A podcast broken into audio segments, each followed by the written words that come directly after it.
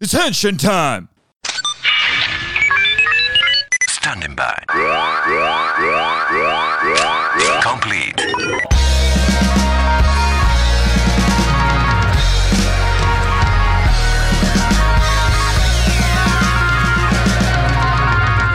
Greetings, heroes of the internet. and listeners with attitude. I'm Nathan. I'm Travis, And I'm Michael. and we are the Henshin Men, a podcast that celebrates Japanese superheroes and their high flying and high kicking adventures. And the Power Trip, a journey through the Power Rangers franchise. In this installment, we will be discussing Mighty Morphin Power Rangers episodes 113 through 115.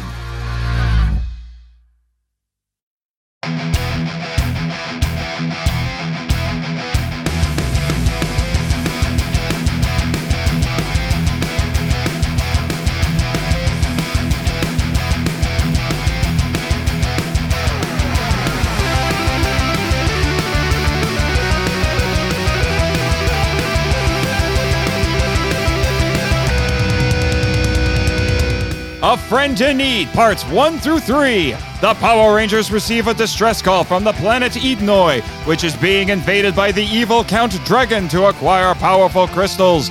At the insistence of Alpha 5, Zordon sends the Rangers, minus Kimberly, to the distant world to aid Alpha's creator, King Lexian, and his son Prince Dex, who leads resistance forces under the guise of Masked Rider. Meanwhile, an ill Kim battles Zed and Rita's monster Repelator on her own. With their forces divided, will our heroes fall?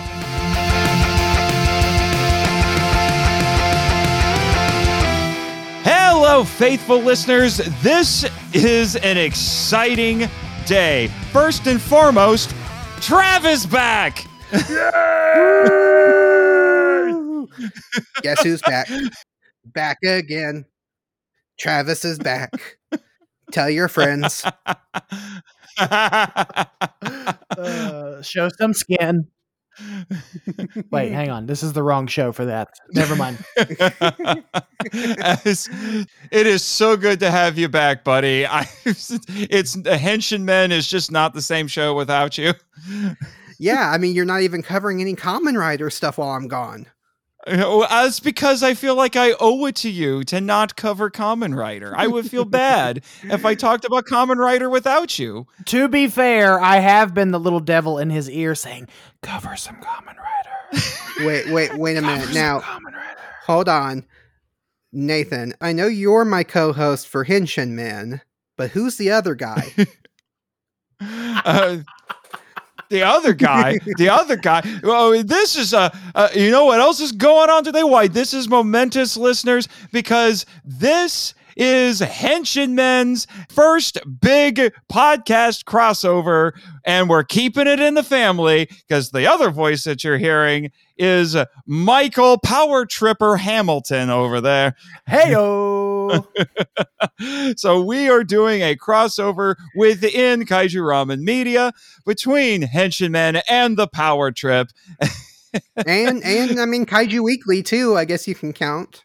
Eh, kinda, but this is mm, it's just a little bit more Henshin hero focused. Kaiju Weekly is the flagship show. Come on, Nathan. Well, this is true, but I, I mean, I don't know if the uh, you know if we're going to include Kaiju Weekly in this or not. Kaiju I Weekly gets included everywhere. How oh, dare you? Oh, Okay. How dare you? Just because just because just because Travis has been gone for a month doesn't give you the right to exclude Kaiju Weekly. Yeah. I mean, we have sure both okay. hosts of we Um, have both the hosts of Kaiju Weekly, we have both the hosts of Henshin Men, and both the hosts of the Power Trip all on one show. Well, gee whiz, this is a mega crossover. It's like the Avengers of Kaiju Ramen, except there's only three of us because Right. because we all like doing more than one thing.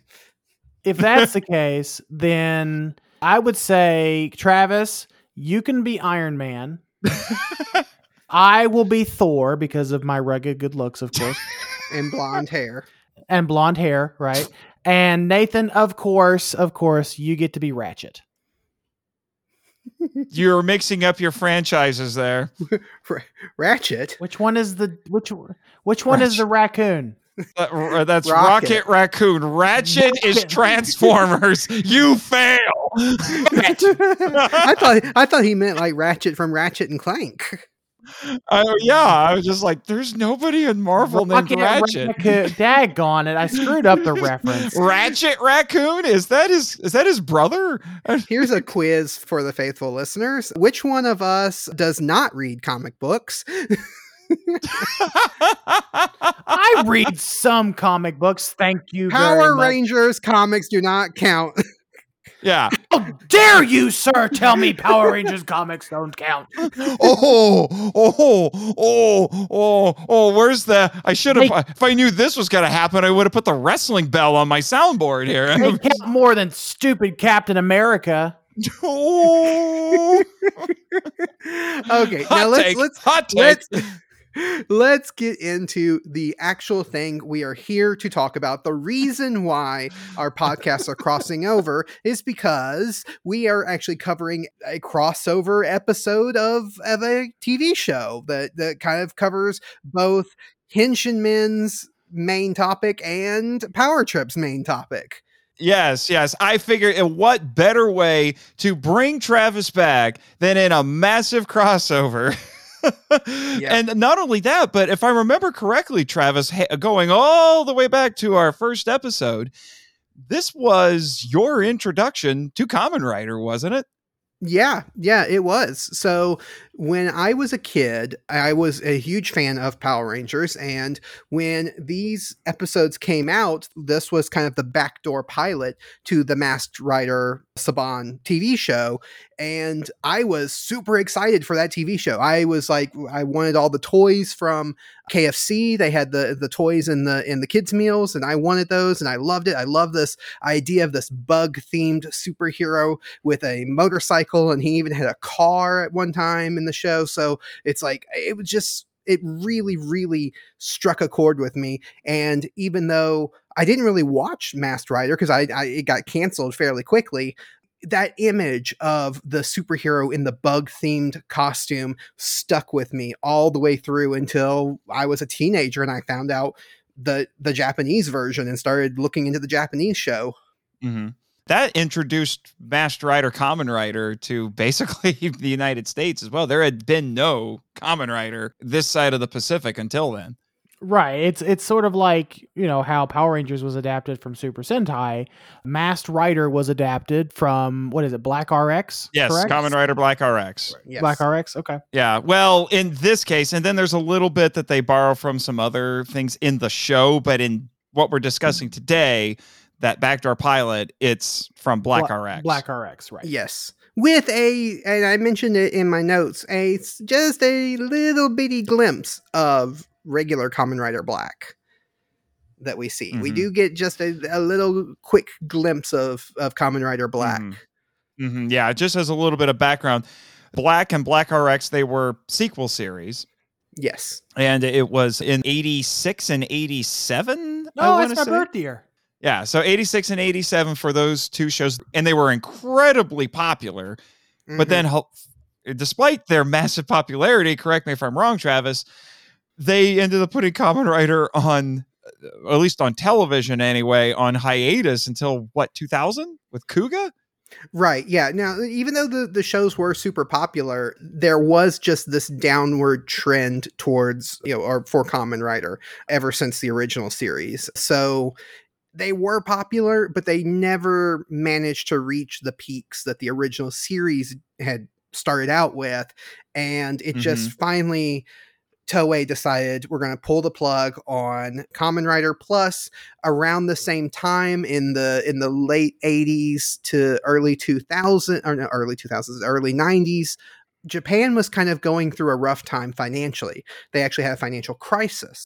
Yeah, the asset bubble burst. Yes, yes, the bubble burst, and uh, it, they went through kind of a, a really hard recession during this time. And Mhm. because of that, a lot of TV shows were canceled. In fact, Ultraman was also uh, one of those ones that they that kind of suffered through this time period too, for the for a lot of the same reasons. Yeah, yeah. Uh, Supro put most of their Ultraman stuff on hiatus in, in 1980, 81, around there. Mm-hmm. and it the, that didn't come back until 1995. Now there were a few foreign attempts at making some Ultraman stuff, Right. But yeah, for the most part, it was on hiatus as well. But the other reason that we're doing this crossover is we wanted to do this episode spotlight because for the power trip, Michael and I are releasing this on an off week because we publish every two weeks for our regular episodes. And this will be coming out in between our episode on the movie, the Mighty Morphin movie, and season three. And Mhm. this is technically the first three episodes of season three, but it doesn't really feel like a season premiere. The next multi parter after this feels like a season premiere. This doesn't. Yeah, it's Right. completely different in tone from what the actual season premiere is. Yeah, it almost feels like th- leftover episodes from season two, to be honest. It does. Yeah, it, it does because, you know, in the next after this we get the Ninja Que- Quest. the Ninja Quest. Yeah, we get the Ninja Quest and the changing of the Zords and and that whole and that whole procedural stuff. But the Friend in Need just stands kind of by itself as does as a it feels more like a television special than it does a a pilot. and it, it kind of was meant to be that because it, it the- like like we've talked about this was Mhm. kind of a backdoor pilot for Masked Rider and I think Mhm. if I'm remembering right they just they they kind of wrote this into the series and didn't know where exactly it was going to fit in time wise and it just happened to I Right. think I think because they wanted to capitalize on the beginning series uh, or the be- beginning of the season having a lot of viewers and drawing in as many eyes as they can to this Masked Rider Yeah. backdoor pilot, and so they put it there. But it wasn't written to be the opening to a season; it was just written as this backdoor pilot, and they just kind of fit it wherever they could. yeah, yeah. And I believe that this at this time too, I think this was the time period where Saban was started to spread out into different areas. I can't remember what came first, Mac, Masked Rider or VR Troopers, but or Metal Heroes for the for our fans in Japan. I want to say Masked Rider first, but I'm not 100% sure on that. And here I am checking up on that. Keep talking, guys. Well, I was just going to say that, you know, Saban started dabbling into other properties to expand, you know, kind of their catalog of programming because, eh, because like Travis alluded to, you know, they wanted to capitalize on the popularity of Power Rangers at this point. And, you know, as you can hear us talk about in our episode, VR Troopers was first. VR Troopers was first. Okay. Yeah, yeah. So VR I- Troopers was I- I- 94. Masked Rider was 95. For a lot of fans, season two is considered to be peak Power Rangers. So a lot of people will say that after season two and heading into the movie and season three, that's when the, the franchise starts to be in decline. But arguably, it's still incredibly popular at this point. So why not capitalize on the popularity of your flagship franchise and do a, a premiere three parter to get the most exposure possible? Talking about these episodes that we are watching this week or that we've watched this week, I have to say, as much as I love Power Rangers as a kid, and I still have a fondness for Mhm. Power Rangers, do not get me wrong. Sure. I enjoy Power Rangers and I still watch the new seasons, the new series every time they come out, at least the opening of them. I Some of them I drop off about halfway through, but I usually try to watch the beginning of each season when it comes out. Man, Mighty Morphin Power Rangers just doesn't age well in my eyes. You're not the only one who said that. going back and watching these and, and watching these for the first time in, in a while and just realizing man this was hard to watch in some places some of it was fun some of it was really hard to watch and this is coming from a guy who thoroughly enjoys watching masked rider or, or Kamen Rider from the 70s and i'm saying Hmm. that this show was painful to watch yeah i mean it i wouldn't i'm not going to go as far as to say it's painful to watch but there but you do definitely see its age like you said it you Yeah. did you do definitely see its age Yeah, there's a lot of 90s in it. I mean, you and I have talked about this a bit on the power trip, mm-hmm. Michael, how there are facets of Mighty Morphin, as popular as it is thanks to nostalgia, it's very firmly planted in the 90s. oh it absolutely is. It absolutely is. Yeah, i will acknowledge that to watch the earlier seasons of the show you kind of do have to have your nostalgia glasses on a little bit to some degree because as we've proven in our show nathan you can dive a little bit deeper and find some deeper stuff even within power rangers Yeah. but i fully admit that to watch some of these earlier seasons to watch some of the very early episodes you do have to and and truly enjoy them you do have to have a, those thinly maybe maybe thinly veiled or, or a thin pair of nostalgia glasses but you still have to have a little bit of your Yeah. nostalgia glasses Yeah. on. Well, and part of what makes well, if we're focusing in on a friend in need here, part of what makes it a little bit difficult here is that this is a case of Saban trying to get their hands on what at the time was the newest Common Rider show, which was Black Mhm. RX, which I mean, this is at this point, so we're talking this right after the movie, start of season three,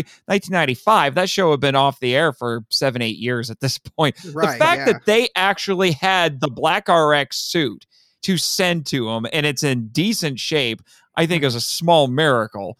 Yeah. But you know, like the monster suits and everything, and I heard that this really plagued the Masked Rider spinoff.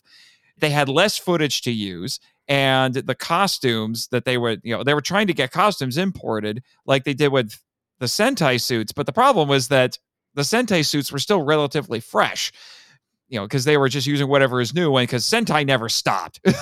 Right. Sentai kept going it, without uh, without a break. even when the bubble burst in Japan, Sentai was wa- was the series that stuck around. Yeah, Mhm. yeah. So they're trying to import old suits over here. And there's a little bit of a telltale sign there. And th- the other thing that doesn't help, and I know we're kind of jumping ahead a little bit, is for whatever reason, when they go to Edenoi, they put that awful filter on it. Oh yeah. It Yeah, Doesn't see, help I, things. I was never uh, like I get, I understand it, but I was never a big fan of. And and this is not the only time they've used this orangish red filter. They used it in the the power transfer when when they Yeah. had to go to the the what is it the the the deserted planet. There, it Yeah, is. that there's but uh, but at least it made sense there because it was supposed to be basically post-apocalyptic anyway because it had been devastated by Serpentera. Yeah, but it kind of makes sense here too because it's does. it's, It just it's looks supposed to be ugly. a.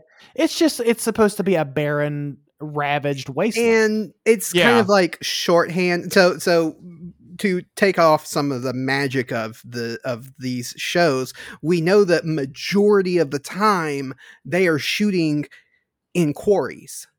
So how do you differentiate a quarry in on earth from a quarry in space? The only way to do that is to put a red filter on it Yeah, yeah, that's a running joke on the Henshin men. How everything is filmed in a quarry.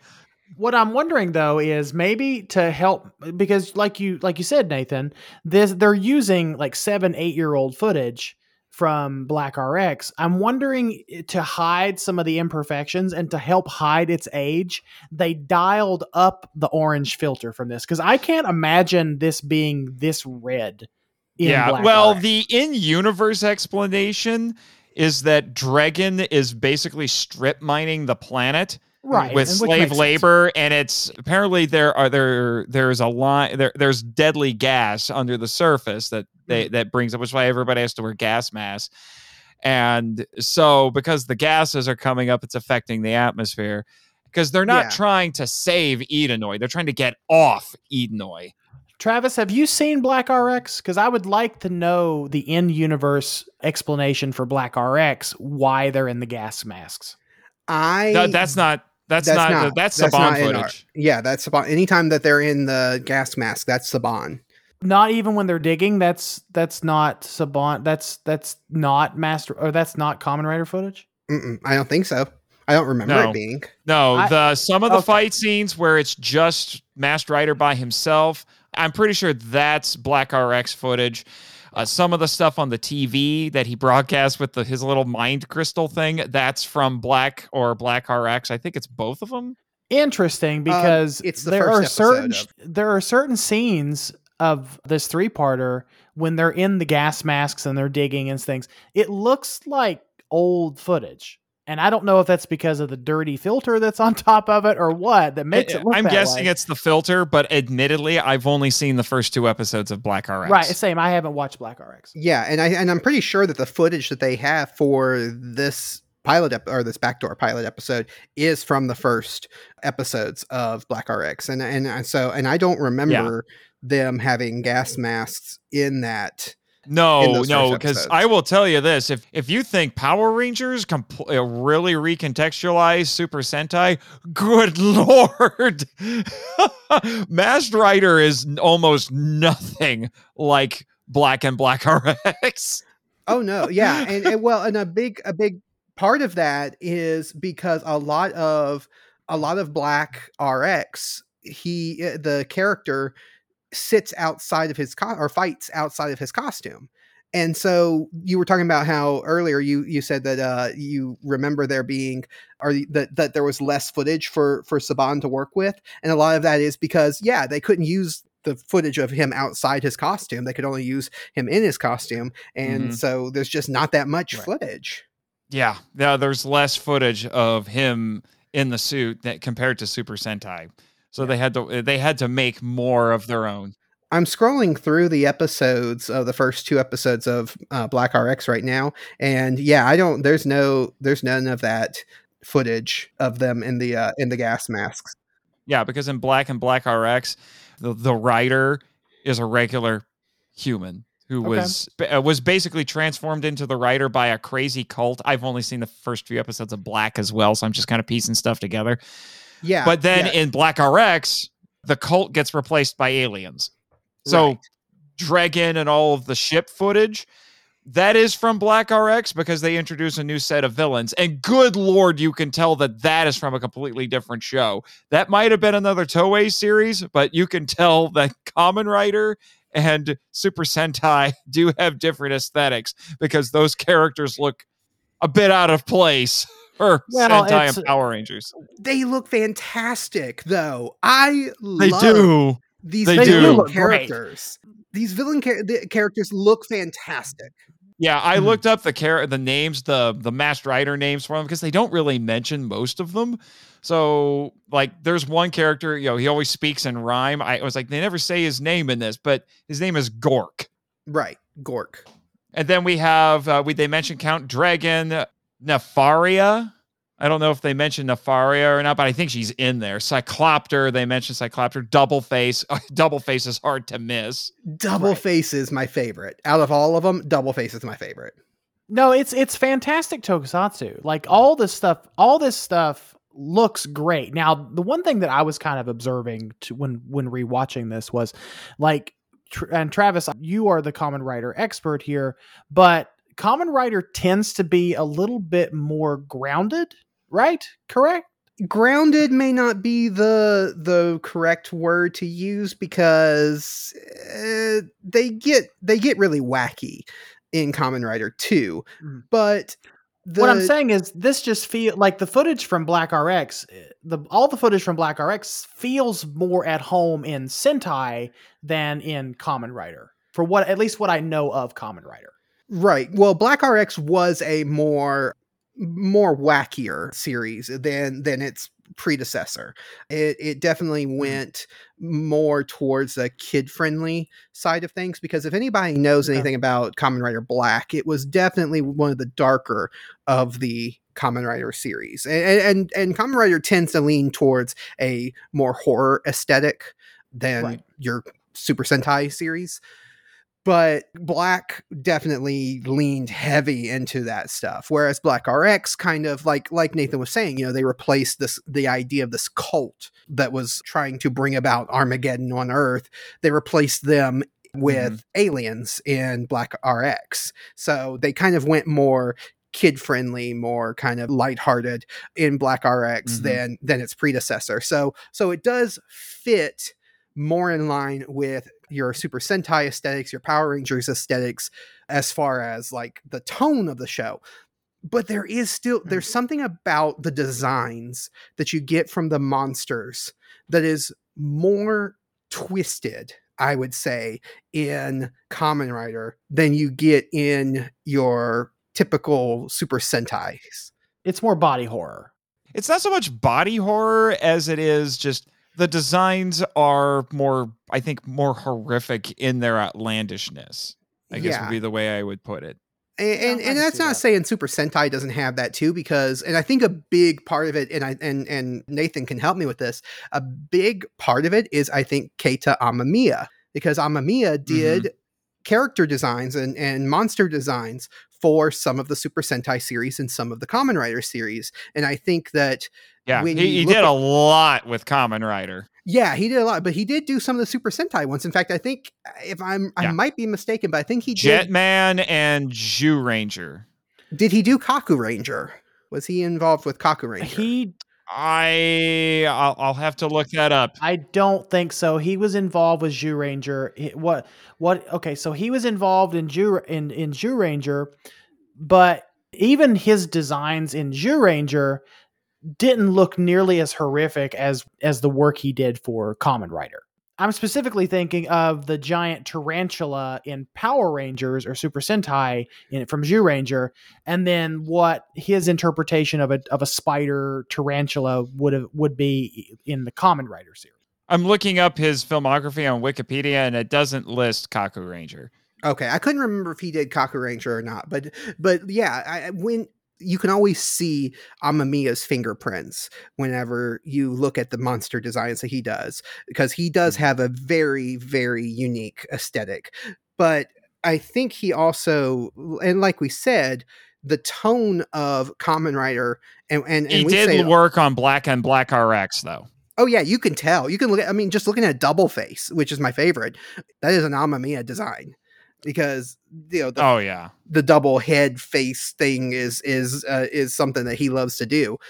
Yeah, yeah. This is all relevant because I wrote an article for the next issue of Kaijurama magazine about Mr. Amemiya. So Yes, yes, you did.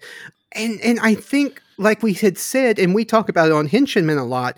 Kamen Rider is more horror aesthetic. And so Mhm. when even when they're doing something a little bit more lighthearted with like Black RX, they're not surrendering and giving up on that horror aesthetic. Whereas your your Super Mhm. Sentai stuff isn't horror aesthetic; it's more action adventure, sci-fi aesthetic. So there's always going to be Mhm. even in even even if it is just subtle in subtle little designs, there's always that bend towards more horrific design than just bizarre sci-fi design.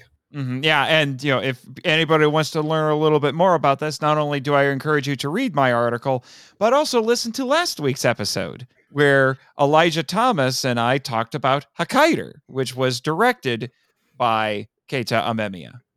Yeah, his work always feels i hope you guys are following my track my my line of thinking here his work always feels less like monster of the week than some of the other monster of the week designs you know does that make sense Yeah, it, it stands out more and it seems less, for lack of a better way to put it, disposable.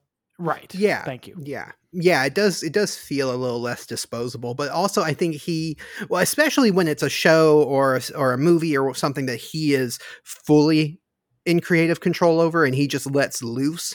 He has this he's almost like the Japanese version of of Guillermo del Toro, but he comes Mhm. with the full package whereas like Guillermo del Toro has these ideas and he relies on other people to kind of create the ideas and put and make them physically manifest whereas Keita Amemiya can actually create the ideas and you know do the work to make them physically for the screen that but he does have kind of that Guillermo del Toro dark fantasy kind of twist to him that you see in everything he does but when he is fully in control of it and we and and you see it in Kamen Rider Zeto or ZO Mhm. or and uh, Kamen Rider J, yeah, that was the other one, and and Kamen Rider Shin, which he goes way, way, way out there with that one.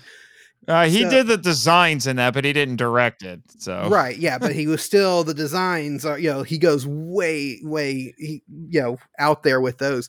But yeah, you get to see he he puts everything into them, and this this also ties back in with what we're talking about here because with Masked Rider, the series, when this series actually starts, they do use footage from those movies that Keita Amemiya directed. You know, Yeah, Zeto yeah. I was going to bring that up. They didn't just borrow from Black RX, they borrowed a little bit from Zio and Jay. Weirdly enough, they take monsters from each of those movies and make them the same thing. One's just an evolution of the other. Yeah. Which is just so funny. Yeah. like the the uh, Amemiya's version of of uh I don't know what her name was, but I call her The you know wa- uh, was uh no no Oh, no no, no, the not the spider The- the, the wasp, wasp, woman yeah. or whatever. Yeah. The bee woman. Oh, bee woman, bee woman, bee woman. Yeah, they make bee woman who's from J the same monster as the crazy stop motion spider in ZO, which is And- just crazy. And listeners, if you go and check out Masked Rider after listening to this, the hard handbrake like turn from the silly, goofy, hey, look at Ferbus, he's a little uh, fluffy kind of Muppet thing, Oh to- no! this stop motion, horrific, emaciated Spider Woman that's just charging at it is that show is so weird because they tried to blend the horror elements of Kamen Rider, some of the scenes from some of the more horrific versions of Kamen Rider that we had at that time, with the even more kid friendly than Power Rangers style Oh, kind of almost almost like an after school kind of uh what, what would you- like uh I like don't know fa- what to- like facts of life kind of. facts of life uh saved by the bell one of those types of shows Yeah, Masked Rider Yeah. the show is incredibly weird. That's actually some of the beef that I have with this backdoor pilot is that in concept I really like the idea of this backdoor pilot and uh, with Masked Rider as a character, but then the Masked Rider show jettisons a huge portion of all of that. It does everything but you know, but say it's not part of the same universe as Power Rangers, from what I understand because Yeah. they're they make pretty close ties to this. And to be honest, even Power Rangers basically drops it. There's one off, throwaway line about Dex in Alien Rangers. Yeah. That is as much as you get. For the most part, the shows just operate independently after mm-hmm. that, almost like they're not part of each other, despite the fact that in this, we have Zed, Lord Zed, complaining about how much he hates Count Dragon because they were apparently rivals or something at school, or I don't know. So they were. So they were all. They were uh, college rivals. I Like, you- you guess something like Yeah. that, you know. yeah So you know, that, but that never gets brought up again. So there's all this hype about Count Dragon and how the, him and Zed know each other, but then it never gets brought up again. The Rangers never talk about it again, except for that you know one throwaway line, and the Rangers never show up in Masked Rider or anything like that. Well, it's all set up to just hype up Masked Rider in general. Like, like everything Power Rangers is downplayed so that you know Masked Rider shines, which makes total sense. I'm it not makes complaining about that. sense, but that's only in the A plot. Because that's the Mhm. thing that's kind of goofy about this three parter is that it has an A, B, and C plot. oh yeah And I'm a Yeah. little bit baffled by the decisions that were made to do this. Why doesn't Kim get to go to why did they make the story decision, I should say, to not have Kim go to Illinois? Well, they ha- well, that's I was gonna say they had to have a justification for you know them having a situation to deal with in Angel Grove, but they could have easily written it in such a way where Kim got to go to Edenoi, but then they had to send maybe like one or two of the Rangers back to deal with the monster of the week. Yeah, I was just like, it just seems a little bit baffling, and especially with her subplot is that yeah, uh, she has the flu. If it was now, it'd be COVID, and Yeah. so they, you know, and, and then apparently our Power Ranger monster of the week, Repelator, Oh, who's just what you were telling me. It's actually just a season two monster from Dairanger, was repainted. It's a repurposed Dairanger monster, and Yeah. I cannot think of the name of its, but it's blue. It's not green. It's blue. right Yeah, so Repelator, and then they painted it green, gave it a giant tongue. Because it makes sense that Zed and Rita be like, well, the Rangers are gone, so we're going to send a monster. Mhm.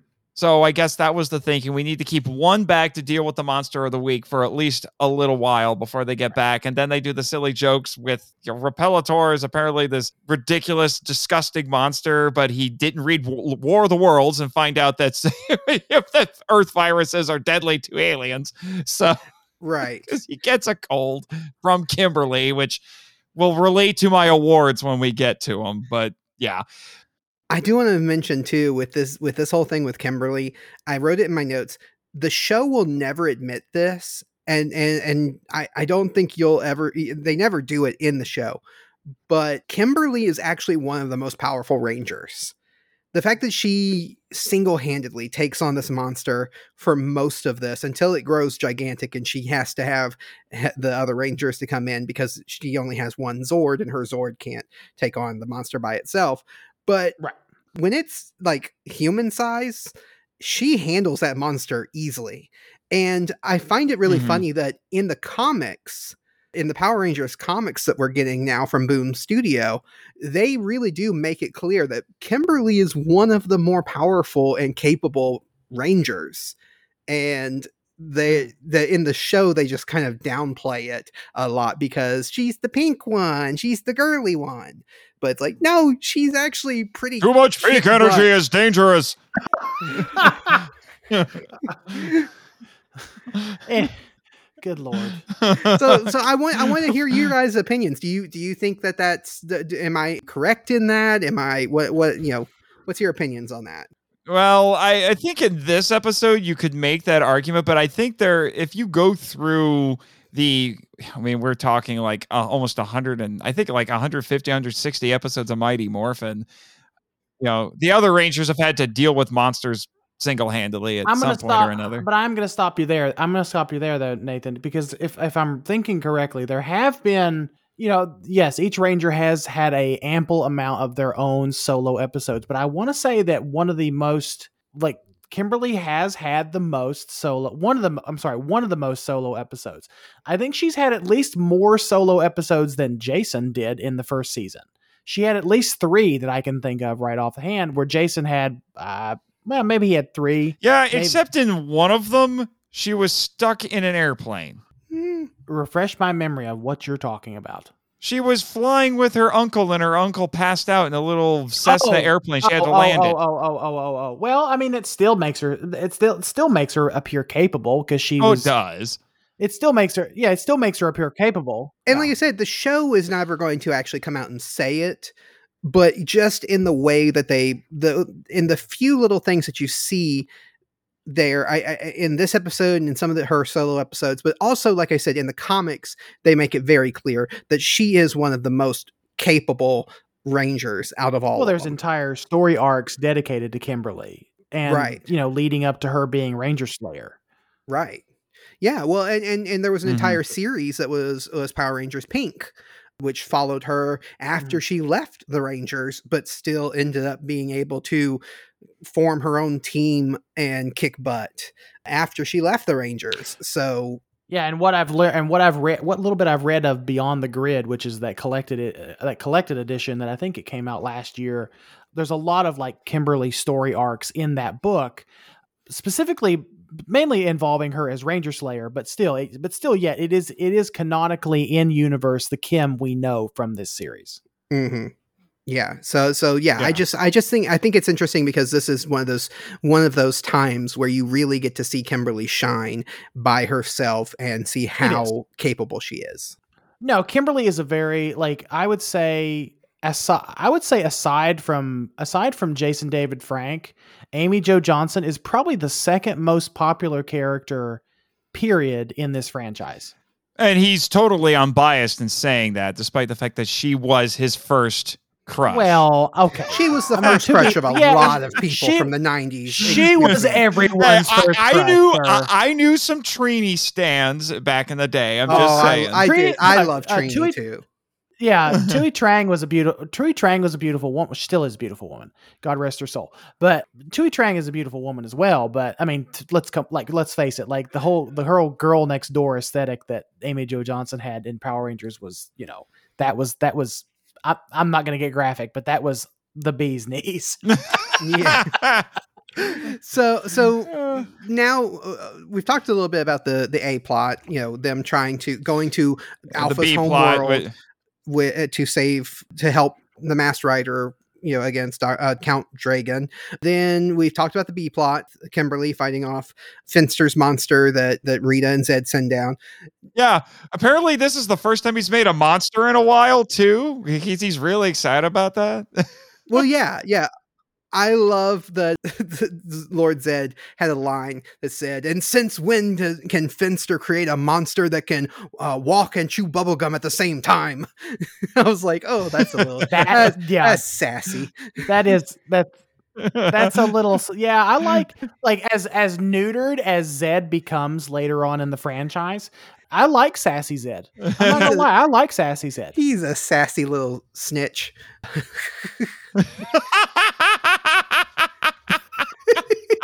Well, speaking of sassy little snitches, let's talk about the C plot that we got. Uh, you know, shoehorned. Well, maybe shoehorned is a little mean, but we get a Bulk and Skull C plot in this, and their Oh, goal, Lord. their goal in this three parter, their goal is to become the mysterians Yes, I saw that. Yes. Although you could argue the Mysterians were the forerunners to Super Sentai and Power Rangers. I Let's mean, be you could fair ma- here. You, you could make that argument. I can see where someone could make that argument. Yeah. but yes, their goal is to become Power Rangers so they can get girls. There's two girls they got their eyes on, and because they're like, ooh, they're obsessed with Power Rangers. We're going to very loudly ru- uh, rumor to each other that the Power Rangers are going to be here, and then they're gonna go put together some you know Mysterian costumes from for Now- Halloween and it's admittedly it has been a long time since I've watched full uh, a full season of Power Rangers.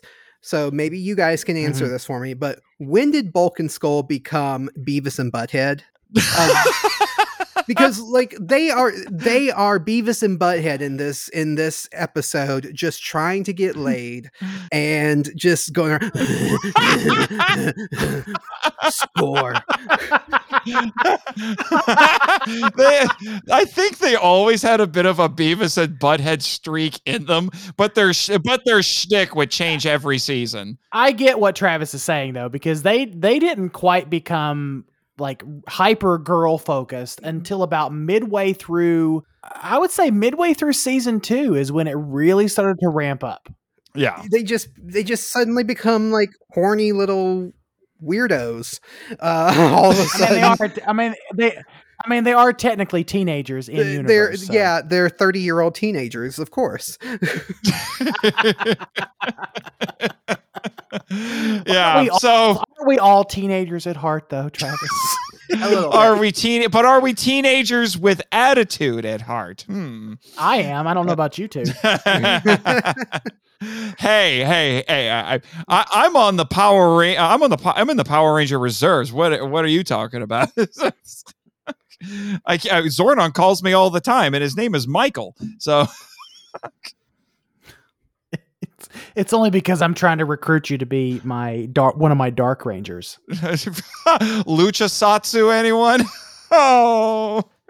Uh, you mean the Mighty Morphin Poser Rangers? I got it. Uh, yeah. hmm That's a little that you had to stretch for that one, Nathan. Congratulations.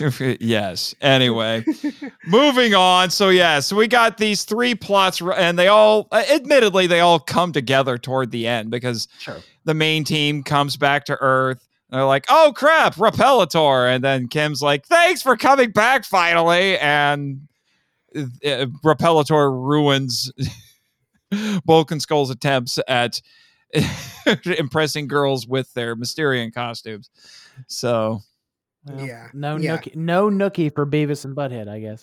nope nope they didn't score i have a few little little a few little things that that i just want to kind of go through things that i thought were really interesting in this episode just overall one thing that i thought was really funny and kind of cool the crystal on dex's head gives him tv vision he yes, just he just projects mean, a, t- a tv yeah. screen on the the question is, can he get HBO? yeah Well, no, the real the real question the real question now becomes can he get Apple TV? Because Ooh. Uh, he needs to get Netflix because that's where Power Rangers is going. So Well, he Right. also needs to chill out. So I also like that the crystal on their forehead blinks when they talk to each other. It's like it's like it's supposed to be thoughts. I did not pick up on that until I watched this the this again. I did not pick up on the blinking when they Yeah. talk thing. I think it's supposed to be thought speak, like like tel- telepathy, and that's why it blinks. Because it only blinks if you notice. It doesn't blink when he's talking to the Rangers. It only blinks when he's talking to his grandfather, and they also kind of have this Mhm. echoey effect on their voice. So I think it's supposed to be thought speak, Mhm. but they're also speaking out loud with their mouth. So it's like I don't understand the whole thing, but it's just like their their crystals are doing Morse code while they're speaking to each other. Travis, Travis, they're using the voice. They're using the voice. Uh, This, this, I, yes, there is so much of this episode that should and and does reflect on Dune. I like a prince of a fallen house trying to reclaim his his home from people who are digging who are, and strip mining his planet. Yep. Can we just, I just say don't realize that, but it is. the writer must flow? the writer must flow, but uh, you know, but it is interesting. It- you, they, like I said, they completely recontextualize Kamen Rider in this, where he's this alien prince. But what's interesting is that Edenoi is a planet of pacifistic scholars. Mhm. They have had no reason to have weapons or to make war for centuries, but we still have a guardian who is appointed each generation by their rulers. Because Mhm. the Masked Rider is like the Phantom or Black Panther. I was It's- thinking he's Black a legacy Panther. hero. Yeah, Yeah, Yeah. yeah, Yeah, he's a legacy hero. It's passed from father to son. Right, and uh, and and the only difference from Black Panther is Black Panther the the mantle has to be earned, even though it is passed down. It also has to be earned, so you still have the chance of Mhm. losing it. Whereas this just seems to you know pass down through royal blood. I do like that they mention that the power of the Masked Rider has existed even if it hasn't been used. Like he specifically says that it hasn't been used, but it's been passed down just in case it's necessary. Yeah. Mhm. Yeah. And at this point it is necessary because now the the planet is devastated and they need to get everybody off and this is all stuff that gets dropped from the actual Masked Rider TV show which is too bad because it's a good setup. I know the oh, so the the the episode closes out with Dex t- saying goodbye to his grandfather because he's leaving their home planet because there's nothing left of their home planet and Dex needs to go to Earth. And it's just like that actually is a very powerful moment and a very powerful plot point for a hero who basically is almost like a like a, a superman where he has to abandon his home planet because it's you know Mhm. lifeless now and go and find a Mhm. new place in the universe Mhm. There's a surprising amount of weight in that scene, I have to admit. I think it I think it plays into a, a broader theme of like taking responsibility and or taking up the mantle or however you want to say it. And and fa- and the other plot point that I think when we will talk about in season 3 in our uh, in our season 3 episode, the the through line of that season is family. And I think this whole three-parter, although there are parts of it that are a total mess, it does help enforce some of those greater themes in season 3 Yeah. At least it it nods to them. It doesn't necessarily set it up for the remainder of the season because again, this is just kind of a one-off three-parter TV special, but it does it is interesting that you can kind of tie in what you're seeing here with this three-parter into the into the seer into the season 3 theme as a whole. Yeah, because this is about lineage. This is about the. You know, I mean, even Alpha is like you know, King Lexian is my father. Hmm. That's the most, probably the most important Power Ranger bit that we get in this is that we get a huge piece of Alpha's origin in this because we find out he was created by King Lexian. Mhm. And Mhm. uh, how he ended up helping out with Zordon, I we don't know, but he was created by King Lexian. So he says Lexian is like my father. So we have that, and then you know Dex inherits his powers. He inherits the mantle of Masked Rider, you know, because of family lineage, and he talks with his grandfather, and his grandfather basically gives him. We we've talked about the hero's journey several times on Mhm. the Power Trip, and I think we've mentioned it here on Henshin Men as well, Travis. You have. Yeah. Yeah, so you know the- the grandfather is giving Dex this call to adventure, or in this case, a call to more adventure, a call to new Mhm. adventure, because he's telling him you have to go to Earth because Count Dragon is the most vindictive a hole in the galaxy. well it's also a it's it's not just a call to adventure i, I think that that sound it trivial it trivializes it a little bit it's actually a call to responsibility yeah. Well, a call to adventure usually entails a level of responsibility. Right As but this is this is specifically a very heavy handed you are now responsible to not only carry our name but carry the masked rider powers with you and at the same time you know carry the weight of being the hero Yes. Right, and car- will carry the memories of an entire planet, basically. exactly with Mhm. you. And yeah, I do want to talk a little bit about the acting in this in these episodes. I mean, the Power Rangers acting. I ex- I expect I is ex- always is always exquisite the, the the acting. uh, Surprisingly, the acting uh, from the Power Rangers didn't bother me that bad.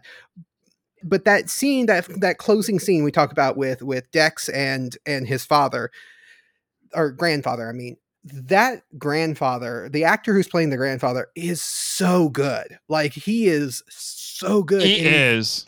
in one He's very good, yes. scene that he is pretty much the only the only scene that he has that he spends any legitimate time in and he is so good but man that kid that plays dex was a bad choice If, if it's the same guy who was played the character in the show, it is His name is TJ Roberts or Ted Jan Roberts, and I'm not impressed. a boy named jan? So Uh, i have a But yeah, line that he says and this was going to be in the awards but i think i'm going to take it out of the awards because i have something better to put in in the awards. But it's when he's talking to the villains of the P of, of the of this episode or these episodes he says hear the Plague me. Patrol.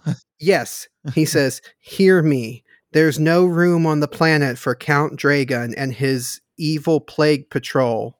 Like like and, and then later on he has this and this is an Okay. awesome line. He has this awesome line that if said in any other manner would have been so epic but he says words have no meaning for a planet under the cape of war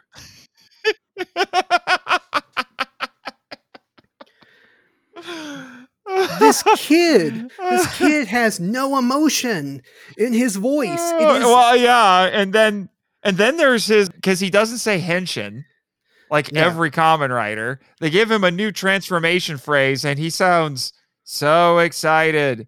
Ectophase activate! Yay! He's just dry. Like that's all I'm gonna say. He, he's just a dry actor. I wish that they would have picked somebody else for this. Although I'm I I I did not watch the the Masked Rider show as a kid. I don't I don't have that experience under my belt. But judging from the acting in this three parter, it sounds incredibly boring. he he gets a little bit better in the show Well, yeah, but I don't know. From what little bit I've seen of the Masked Rider show, it is so low energy compared to Power Rangers. Well, even the theme song is low energy. Yeah yeah it is and, and but but his acting does improve in in that. I think i think and this is just from from my my point of view it's and what i think is happening here in these episodes is it's a choice it's an acting choice. He's supposed to be regal and as a kid who's in his late teens early 20s acting regal means being very monotone and very straightforward with the way you speak. And i think that's what's happening. I think he's supposed to you know he's supposed to be like yeah, but prince they're and all regal. like that though. the the the grandfather is not like that. The grandfather actually has some No. gravitas I, no, I'm not. No, the grandfather's wonderful. I'm talking about the other supporting cast from the or the other um, e- uh, Edenites. from the yeah the other Edenites. I'm specifically thinking about like when they first encounter the Rangers. Like that exchange is so dry. I don't know. He felt more dry than the other ones did. The other ones felt a little bit more lively than than he did. But I think they are. I think they it's are, because we hear him talk more often. Yeah, maybe maybe that's what it is, as he has more speaking lines. But I really do think it's a it's an actual acting choice to play it like that, not not Mhm. an actual like. I don't think it's I don't think he actually is like that in everything he does because, like I said, he gets he is a little bit better in the Masked Rider show, but in this Mhm. he's really dry, and I think it's a uh, it's on purpose. But I think you do have a point. I think you maybe you you do have a point there, Travis, about like if I was 16 years old and trying to, you know, take up the responsibility of being regal and all this, maybe I would try to sound very monotone as well. But I don't know. I, I don't. It's it, it's just it's it's just a hard thing to kind of take myself out of because the, the dry dialogue does take you out of it a little bit. And you know, and I'm not saying that Power Rangers is not exempt from dry dialogue. There's a lot of dry dialogue in Power Rangers, but this just felt more dry than usual. Power Rangers tends to operate in one of two acting modes: larger than life and not so large. So Right? Yeah. Go and ahead, that's- Travis. What were you going to say? Well, that's exactly what I was going to say. I was going to say the exact same thing that they that Power Rangers like fluctuates between kind of dry to way over the top, and and they and and what hurts this this kid's acting. And now me saying that it, I think it was by choice isn't excusing it. Like it's still a bad choice. I still think he he they made a bad choice, but I think. Right. I don't think it was a mistake more, or I, I think it was a mistake, but I don't think it was an accident. I think that this was a choice and it just was the wrong choice. Mhm. But no, especially when you pair his dialogue and his readings with Jason David Frank, who is like, no, we have to, whoa, ha, yeah, you know, that kind of stuff. And it's just like, it- it's, it is so, so overpowered by all the things that the Rangers are doing. Yeah, uh, which is honestly that's one of the things that does kind of take me out of it. It's like I I like the idea that they have here with Masked Rider, but I this kid's performance is not selling me Right. on it.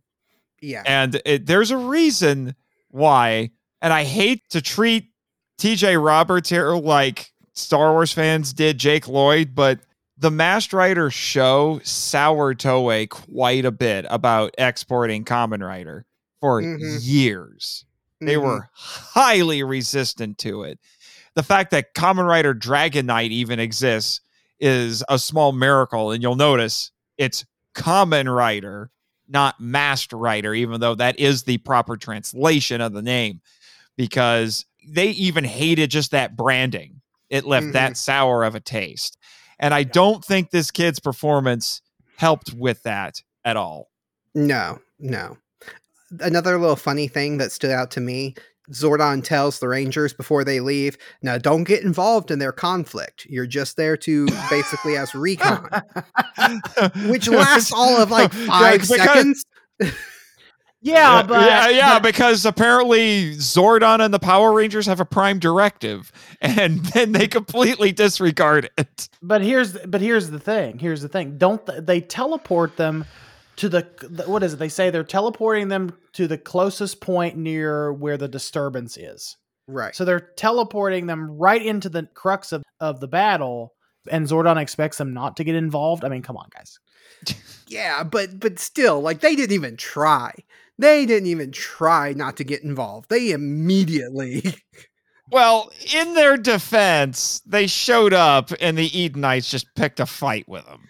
this is like this is like I mean, this is Kirk levels of non-interference. Uh, so JDF is Captain Kirk. That actually would make sense. That no It wonder does. his because I just got the book. I just got the book on Kirk Fu. No wonder t- Tommy is as good as he is with that. He ha- he has like a black belt in Kirk Fu and a few other martial arts.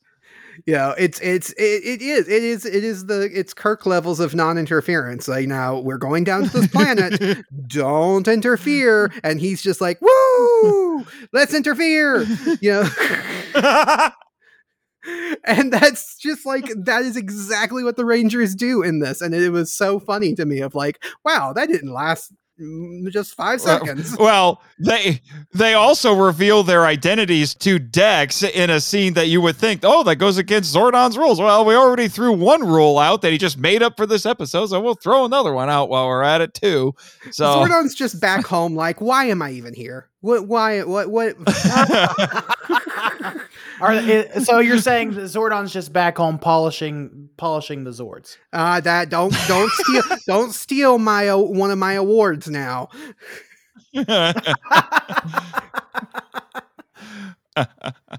oh my gosh, guys, we, there's a lot that we could talk about. I've got some funny things that I would love to bring up, like the.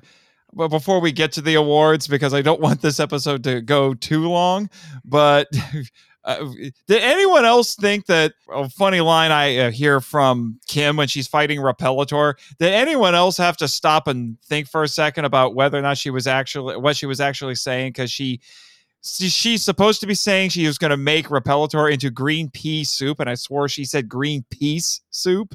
No, it's green pea soup. Yeah, I I, know it's that. green pea, but I thought it was green peace for a hot second. No, why would it be Greenpeace? Why I would it be don't green- know. Make- doesn't make any sense. It's Make all peace, not pee.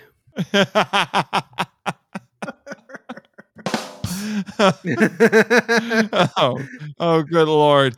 Uh, also, apparently, uh, according to Rita, because she says this twice, Finster is infested with termites. So I guess he's made of wood.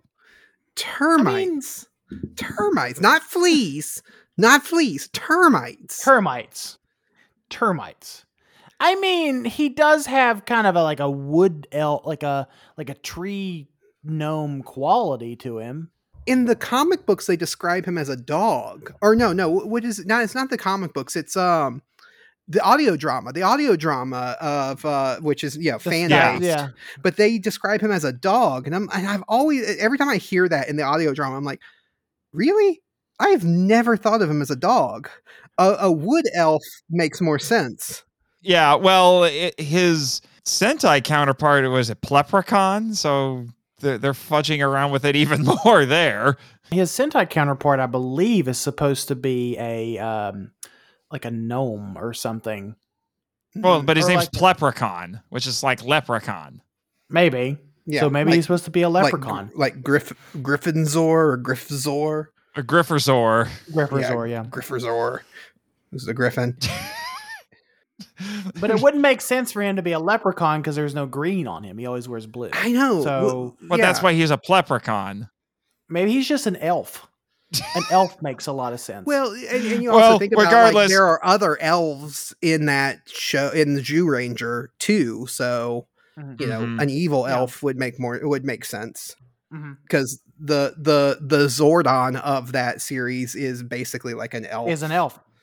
And basically, yeah. and the, Mhm. the the grandfather and the grandson that that lead the Rangers are the Sentai heroes to the Green Sentai to the Dragon Sentai is also a a they're also elves. hmm hmm Yeah. I, But, I'm sorry, you I'm know, getting distracted because Daisy is is uh up on the de- on the table right now. I may or may not cut this out. Daisy, you're interrupting the podcast. Crazy. Give me your answer, do. I'm half crazy because this cat won't leave me alone. I don't think it's the cat that's making you crazy. Uh, well, no, It's but the she's drugs. helping. It's the drugs. What? that just was out of nowhere. oh, you know. To be fair, though, Travis, you did tell me that you made uh, um, what was that thing that? What did you call it? Wine and Coke the other day. What was the thing called? oh, I don't. I yeah, I can't remember the the the name of it. That thing is delicious. Thank you very much. It I did a- try it. It actually, it is very good. Daisy, get your paw out of the candy jar.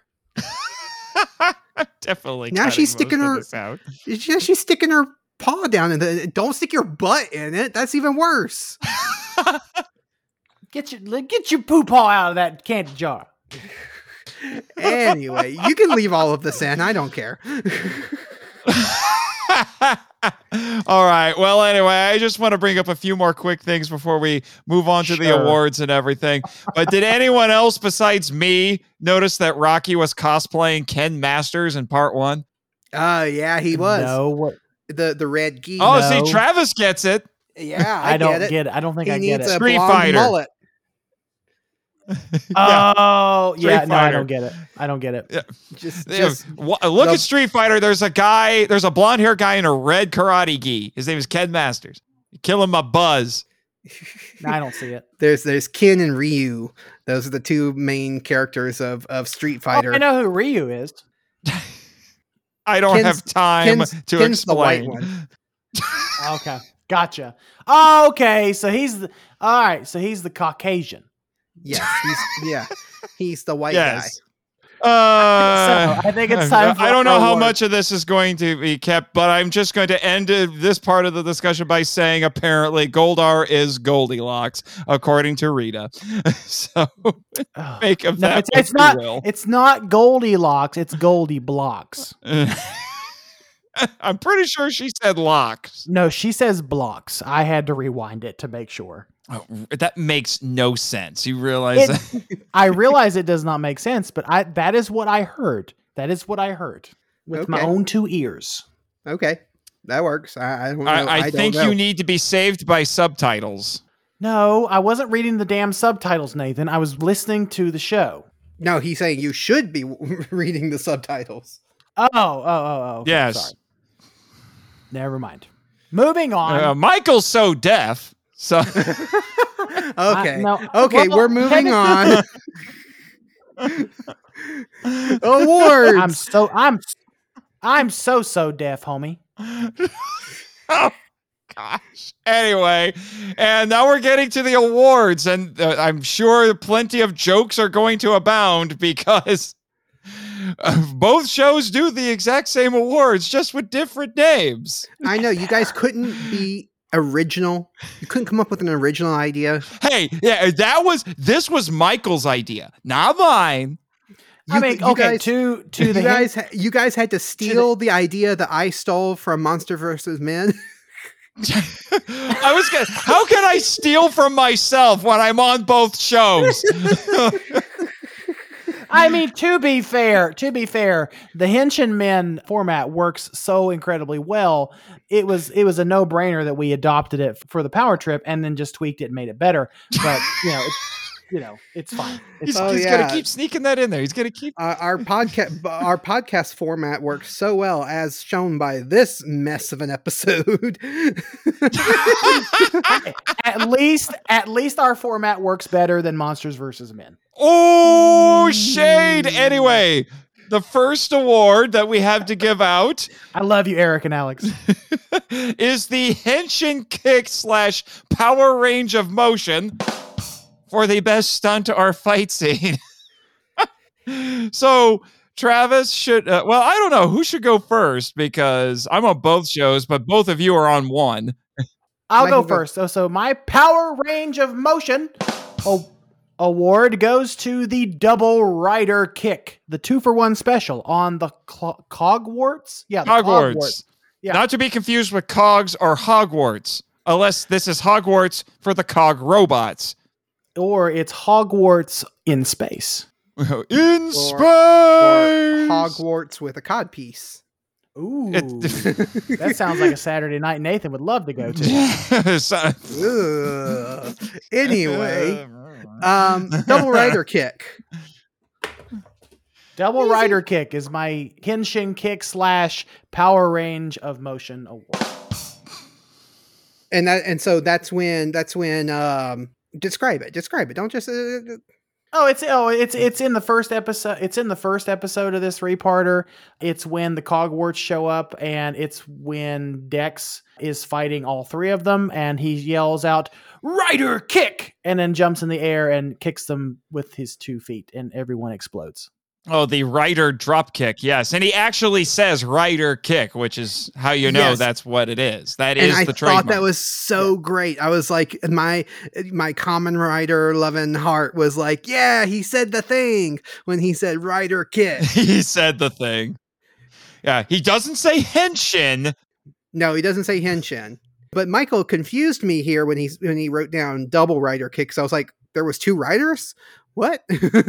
yeah, because yeah, because we're for you. You're just fresh off of uh, when we talked about when Takeshi Hongo came back and we got a double rider kick. right? So- yeah. so I was like, oh, with two have- riders, but yeah, no, it's because he hit him with two feet, and I'm pretty sure I could be wrong, but would I be wrong in saying that that's Black RX footage, the cogwarts and the and the rider kick, and No, no, I would that- say that's Black RX. yeah, footage. that's Black RX footage.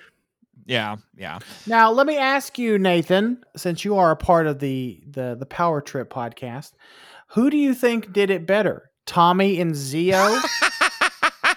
we haven't even gotten to that episode yet. I know, but we recorded our Zio episode the other Yeah. day, so it's fine. Tommy and Zio or Prince Dex? Eh, I might give a little bit of an edge to Tommy in that regard because he did it a little bit truer to form. But I'm also running on the assumption that Dex taught him how to do it. Fair enough. Right. So, Travis, what is your award? So my Henshin Kick Award goes to the fight between Rocky, Tommy, and Dex because just the the epicness of having, even though it is Rocky the worst Red Ranger, just the the the idea of having the Red Ranger, the White Ranger, and a Kamen Rider all together fighting each other in one scene is Mhm. just such an epic moment. in true Stan Lee fashion because Stan Lee's uh, rule was when the heroes meet each other, they have to fight. Yeah. Yeah. And I was just nerdgasming so much from seeing that because it was just like the Red Ranger and Yeah. the White Ranger and Kamen Rider are all fighting. Yay. Yeah. Man, uh, that is because that's something that never happened in uh, any of the Toei stuff. You know, the- you didn't have Super Sentai showing up in Kamen Rider or vice versa, and so that's why actually one of the cool things that Power Ranger. Well, at this point, at this point, Yeah, I mean, it's yeah. great. Apparently, I am speaking in ignorance. Educate us. Mm, No, okay. So, so by this point, Kamen Rider and Super Sentai were crossing over, and uh, usually in like specials here and there they would cross Mhm. over. So the they you did get to see some Kamen Rider and some of the Super Sentais, but they didn't cross over regularly until much later. Kind of, I think the Neo Heisei era is when they really started Okay. crossing over on a regular. It's a tradition that still continues to this day. Right. Yeah, it's pretty Yeah. much pretty much every series now has a crossover. With every every Kamen Rider series has a crossover with every Sentai series now uh, ever since the Neo Heisei. But but before then they did cross over. Then and it wasn't this isn't new to have those two things cross over. But Yeah. as far as I am aware, Zyuranger and Kamen Rider RX never crossed over. So these this is the only yeah. time you will ever see these two franchises. Yeah, Dairanger too, because that's where Tommy's suit came from. Right. Yeah. So you so you you have basically like three different series that are crossing over and and so you don't Yeah. you, you don't get that anywhere else in in the Japanese Yeah. shows or you know this is the only place you can get that and so that's why it's just that's why I said it was just so cool because that is the Oh, only yeah. time you're ever going to get this moment. Man, I I would have. Uh, you know how Michael? Remember how I said last week how it would have been interesting to see a Japanese audience react to the Mighty Morphin movie because it's like Yes. everything got thrown to a blender. This Yes. this one has to really just blow Japanese audiences' minds because they're like. Zyuranger, Die Ranger, and Black and Kamen Rider Black RX. What is this? right. Yeah. Yeah, I it's mean, it's it it would. I would like to like like we talked about in the movie episode. I would love to have been a fly on the wall when when this three parter premiered in Ja- if it ever premiered in Japan, I should say. Man, I don't know what the syndication for Power Rangers was in Japan, especially with Super Sentai going on at the same time. But it it probably was would have been a an interesting moment for sure. Yeah, a head scratching moment. I, eh, I have very to least. imagine that Japanese audiences react to this the way that American audiences react when they see the Japanese Spider-Man for the first time, where it's like, what even is Yeah. this? This is nothing like the original thing, and they've just kind of blended a whole bunch of weird nonsense together and and made it into something completely different. And it's like, yeah, that's what they did, Yeah. and it's great. Yeah, basically. My award, and I'm doing this in spite of the horrible filter. I thought about doing the writer kick because you have to, because Henshin Men and all that Sure. fun stuff. But I ended up giving it to one of the other epic moments, also from the Black RX footage, which is when Dex pulls out his electro saber from his belt buckle, I might add. Mhm. And so it's a lightsaber out of his belt buckle and then takes out all of the cogwarts. He slashes the three of them and then they just explode into sparks in slow motion while he's standing and posing around them. It just, like I said, despite the filter, it looks really cool. I wanted to put that scene in my awards, but the blurriness of it was so bad that you just can hardly make out, especially watching it on a big screen, like a like you know full size television or something. It is so hard to make Yeah. out what is happening because it's so blurry. But it is an epic scene. Yeah. I'm kind of awarding it more so to the original footage and what it wanted to be. Well, yeah, no, totally. Yeah, for Yeah. sure. And now we move on to Takatoku slash Ultra SFX Zord Award for the best special effect. Okay, you guys need to come up with a catchier title for this award. well, talking Toku was already taken, so ah. Um, Triple T. Uh, so Talking Toku was already taken, so we had to come up with something and work Zord into the title. So my Talking Toku Zord slash Award? Ultra SFX.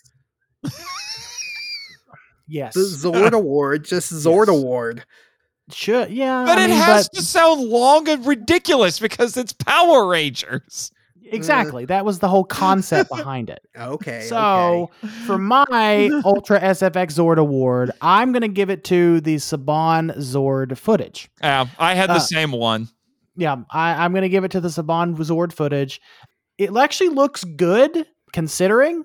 The only little thing I noticed was they're using both the actual Dairanger Tiger Zord in warrior mode suit and they're using their refurbished one because and the way you can tell is because the the the, the chest on the refurbished one looks a lot blockier and it Mhm. doesn't have that 3D effect with the um, right, it's a sticker. with the red orb in the yeah it's just a big yeah it's just a big sticker yeah that's all it is so but all that to say it does actually look halfway decent and there's a fair amount of zord footage at the end of that three-parter Mhm. i'm assuming to help make up for the fact that they just spent so much time kind of living in the Masked Rider vein Yeah.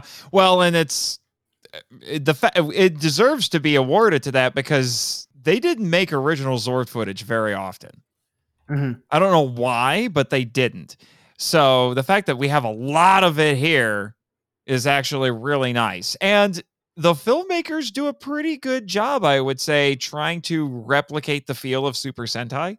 right They don't do it perfectly, but it's it's a very worthy effort, I would say.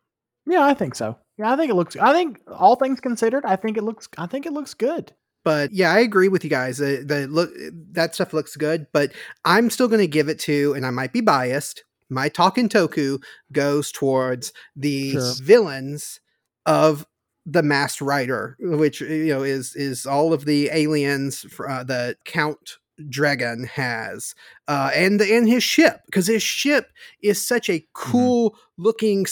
Sk- skeletal whale spider thing it looks like a Klingon bird of prey on steroids, or perhaps half It- starved. I'm not sure. it is such a a fun and chaotic just mashup of weird alien things and I love it. And the, the little arms, they're just kind of just the little spidery arms on it that are constantly moving. Looks so cool. Um, we already talked about the the characters that Lord Dregon has, the the two face or double face, all of the all of his little minions. They're all really Double cool. face, I- yeah. the the the only sad part about these villains and everything is that they are not used well because I guess because they didn't have the suits, Saban didn't have the suits, so you don't get any of the main villains going up against the Power Rangers or Masked Rider.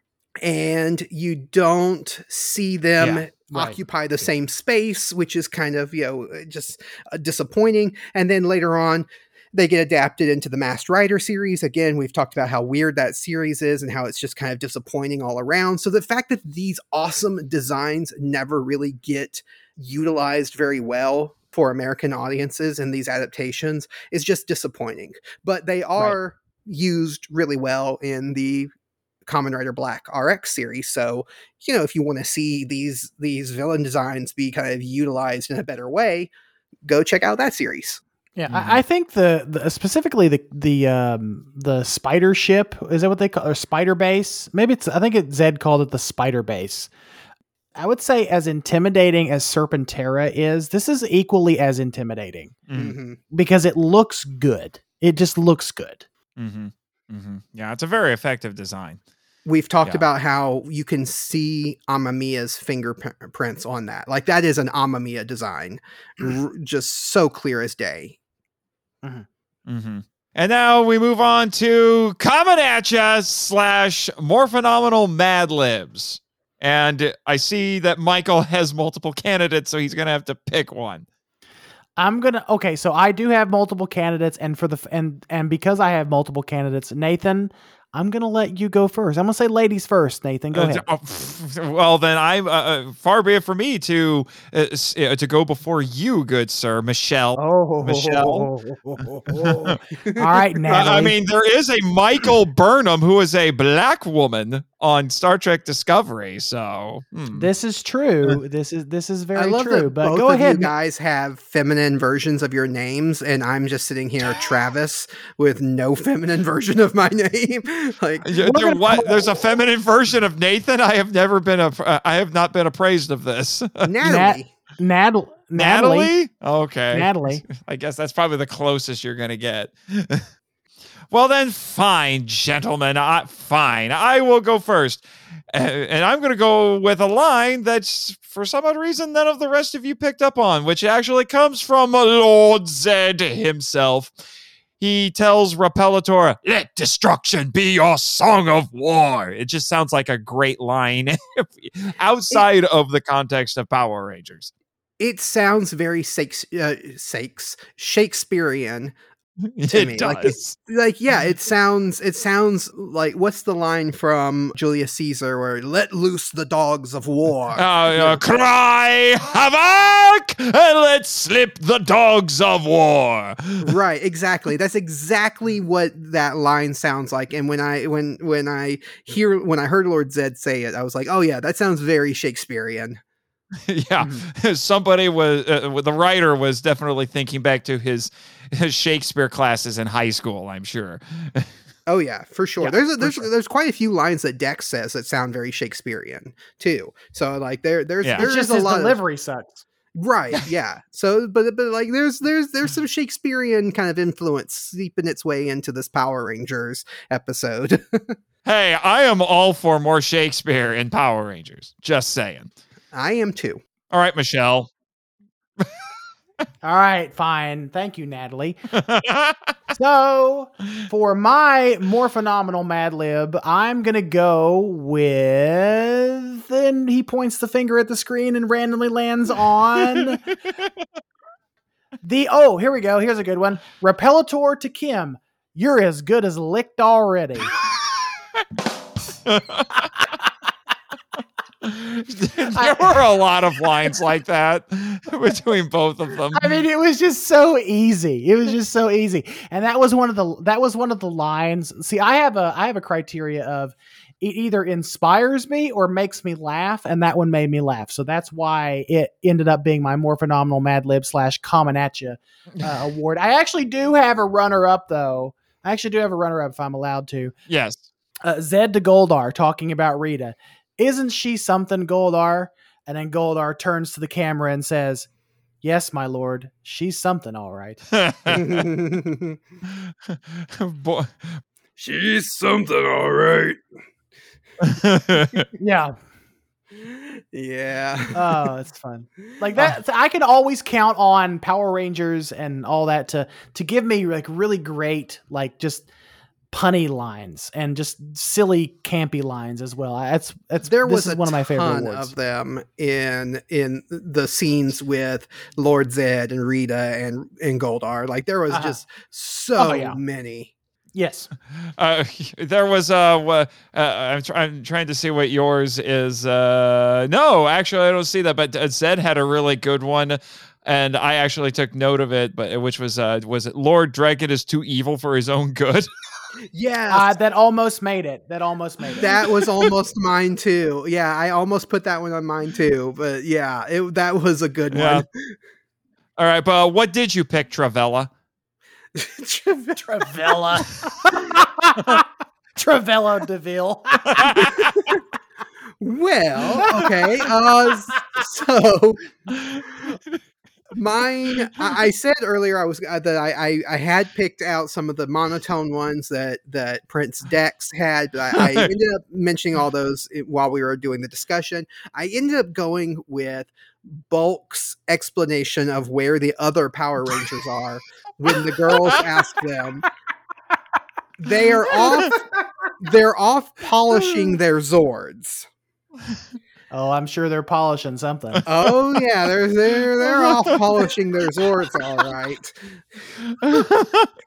that just makes me think of that line from Batman 89. And where's Batman? He's at home washing his tights. That's so funny. Oh god. Anyway, Uh, most of that is not going to get kept. Hello, This- listeners. If you noticed that there was an awkward jump cut, there were reasons. reasons that will never make it to the light of day.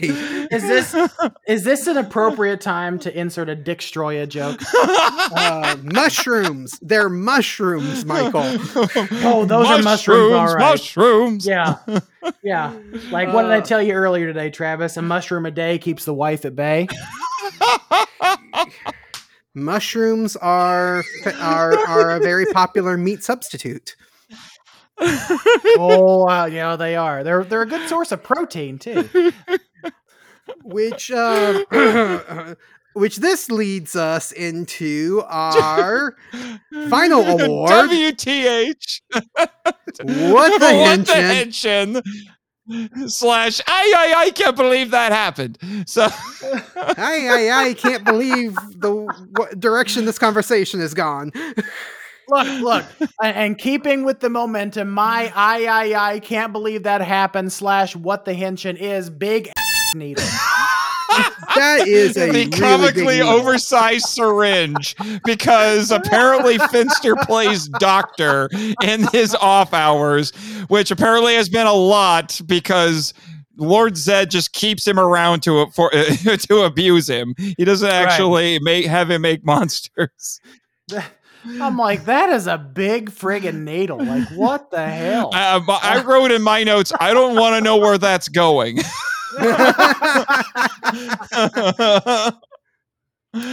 Well, well, Mister Repellator, go ahead and bend over. nope, no, nope, nope. I'll, I'll, I'll take the pill. Just give me the pill. Uh, give me the pill. And then he gets up like looks like a block of soap, and he just yeah. Oh, it's, Yeah. it's no. I bet it was. I bet it was someone went to the local, the the local pool store and got one of those chlorine tablets. Yeah, it does look like a chlorine exact- tablet. It does. Yeah. Because, well, uh, we'll get to why that's happening in my award, which seems w- weirdly tame by comparison, but still. Yeah, well, well, Nathan, What me if- and you have the same one, so you go ahead. oh, we have and- the same one? Yes, we have the same one. so repellent Kim sneezes on Repellator and he freaks out about it. And I'm like, she has a helmet. How is she sneezing through the helmet? My first instinct is, oh crap, you just sneezed in your helmet. That's got to be gross right now. And we already got sweat in there. Now you got snot and God only knows what else. And it's like it goes through the helmet. Power Rangers are so inconsistent with how the helmets are supposed to be read. Are they supposed to be their actual mouths are exposed, but yet they just sculpted them into the helmet, or are they actually supposed to be full-on helmets? And and we want I always want to say they are always meant to be complete solid helmets, but then there's scenes like this that, that always throw that out, Right. and it's like they're never Right. consistent with it. Right, yeah, it is. It's just so odd, which is why I, I made this joke uh, last week in the episode on the Mighty Morphin movie because at one point they were actually considering doing new versions of the helmets that took out the visors and the mouth guards. But then they did some test footage with it, decided not to go with it. It's like, well, that's too bad. They would have made him look like Judge Dredd. Yeah. I am the power. It's just- the power. I am the power. that, I think that's the Another- bad guy in Judge I- Dredd. But Another quiz for our listeners. Which one of us has not seen Judge Dredd?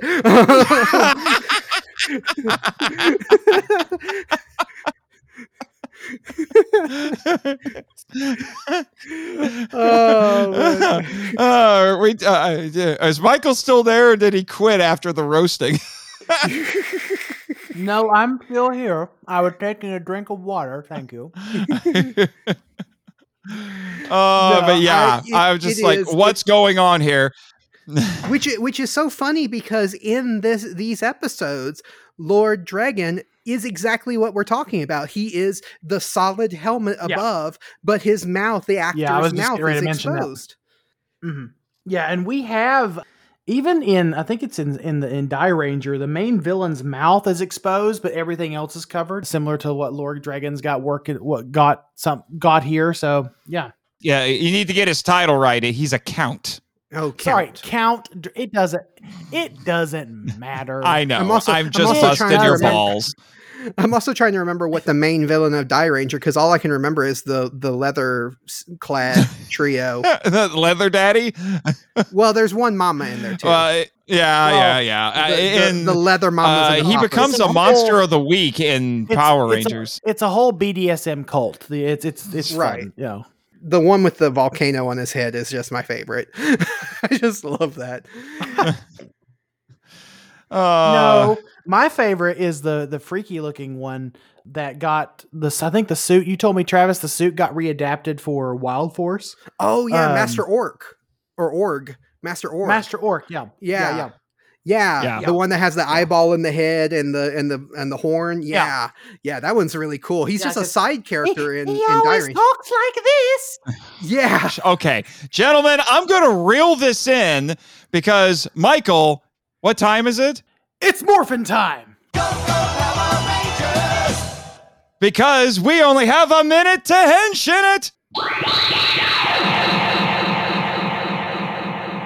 So this is the part of both shows where we give our final thoughts in one minute or less. The question is, do we each want to go, or do we just want to do a one minute final conversation? You know, I'm gonna let Travis decide. Yeah. I mean, my mine, uh, my uh, just like uh, tradition from Henshin Men, mine are less than a minute. I probably could do mine in just like thirty seconds. So whatever you want to do. All right, Travis, on your mark, get set, go. Uh, yeah, these episodes are. I mean, they're definitely dated. They definitely are hard to watch in a modern context, but the ideas that they present for Masked Rider are so interesting and the villains are definitely the stars of the show even though they don't really play that big of a role but just the designs themselves are the biggest draw for me uh overall they're fun i just wish that what came after this what came from this pilot was better so that you could have something to go to and be like yeah there that's what it was leading towards but what it was leading towards was disappointment Yeah. I feel like 45 seconds. nice. All right, now it's your turn, Michael. We're, we're each getting a minute. You ready? Okay, sure. All right, go. Uh, so I mean, this is this is fun. Like Travis said, it is a fun three parter. It like as a as a hardcore Power Rangers fans, I, as a hardcore Power Rangers fan, I can look over some of its shortcomings. Um, my biggest disappointment here is for the folks expecting something more out of Masked Rider because this is this is technically a backdoor pilot. I feel bad for those folks because they're going to be disappointed later on, from what I understand. Now, granted, I've never seen Masked Rider, but from all I've heard, it, it doesn't live up to the the hype that is built up in this three parter, and that's that's a little bit disappointing. the The Toku is fantastic. The fight scenes are great. It is just a fun three parter. If you're a Power Rangers fan, go watch it. If you're a if you want to visit anything uh, Kamen Rider, actually, I go I recommend go watch just Black RX, and you'll probably have a better time. Oh, 50 seconds for you. All right, and now I will take my turn. So I have to echo a lot of what you guys are saying. Uh, you'll appreciate this, Michael. You might remember because we batch record. So in the episode we did for Power Rangers in Space, how I said that the crossover with the Ninja Turtles was the weakest episode of In Space, but the best episode of Ninja Turtles: The Next Mutation. I Mhm. feel like a similar thing can be said here. This might be the best episode of Masked Rider, but not necessarily a, the best episode of Mighty Morphin, if that makes any sense. I think that's a Yeah, I fair see that. assessment. That's a fair. I think that's a fair way to look at it. Yeah, but again, there's so many great ideas presented in this. They just suffer from either odd choices or poor execution. So part of me wishes it was better, but part of me is also very happy that this exists because this introduced Kamen Rider to a whole new audience outside Japan. And I got it right on the nose. ha! Yeah. Right in the kisser. Yeah. Alrighty. right. And with that, I think we have now finished our first official crossover on both shows. Thank you, everyone, for joining us for this occasion. And if any of the things that we talked about that got cut from this episode ever come to light, this will be the last crossover that we will ever do. Uh, Eh, in the vein of our good friend Kim, we're all canceled. we're yes, all canceled. we are. and so to close out this episode, I'm going to say thank you for listening to the Henshin Men, a tokusatsu appreciation podcast. And also thank you for listening to the Power Trip podcast. You can find links to all of our social media in the description of this episode. You can listen to more of me and Michael on the Kaiju Weekly podcast and listen to more of Nathan on the Monster Island Film Vault. If you found some enjoyment from our podcast, consider giving us a five-star rating on Apple Podcasts, Spotify, and or Podchaser. Henshin Men and the Power Trip are proud members of the Kaiju Ramen Podcast Network. And until next time, what are we going to say, guys? May your plans be as cold as they are bold. And remember, Dex inherited his powers as Lexian's next of henshin. And may the power protect you. Thank you for listening to The Power Trip, a podcast produced and hosted by Michael Hamilton and Nathan Marchant. If you'd like to send us feedback, email us at powertrippod at gmail.com. Follow us on Twitter, where our handle is at the Power Trip Pod, and join our official Facebook group, Power Rangers Legacy. Subscribe to us on Apple Podcasts, Spotify, YouTube, and other great podcatchers. The podcast logo was designed by Rebecca Hudgens. Follow her on Instagram at super underscore R underscore illustrations. Our theme songs are from the album Power of the Grid by Neil Stenson. We also use Galaxy Quest Instrumental by Heaven Wraith from the OC Remix album Jet Force Gemini Mizar Attacks. All film and audio clips belong to their respective copyright holders and no infringement is intended or implied. The Power Trip has no association with Saban Entertainment or Hasbro. Please rate and review us on Apple Podcasts and or Podchaser to spread the word about the show. And until next time, See ya!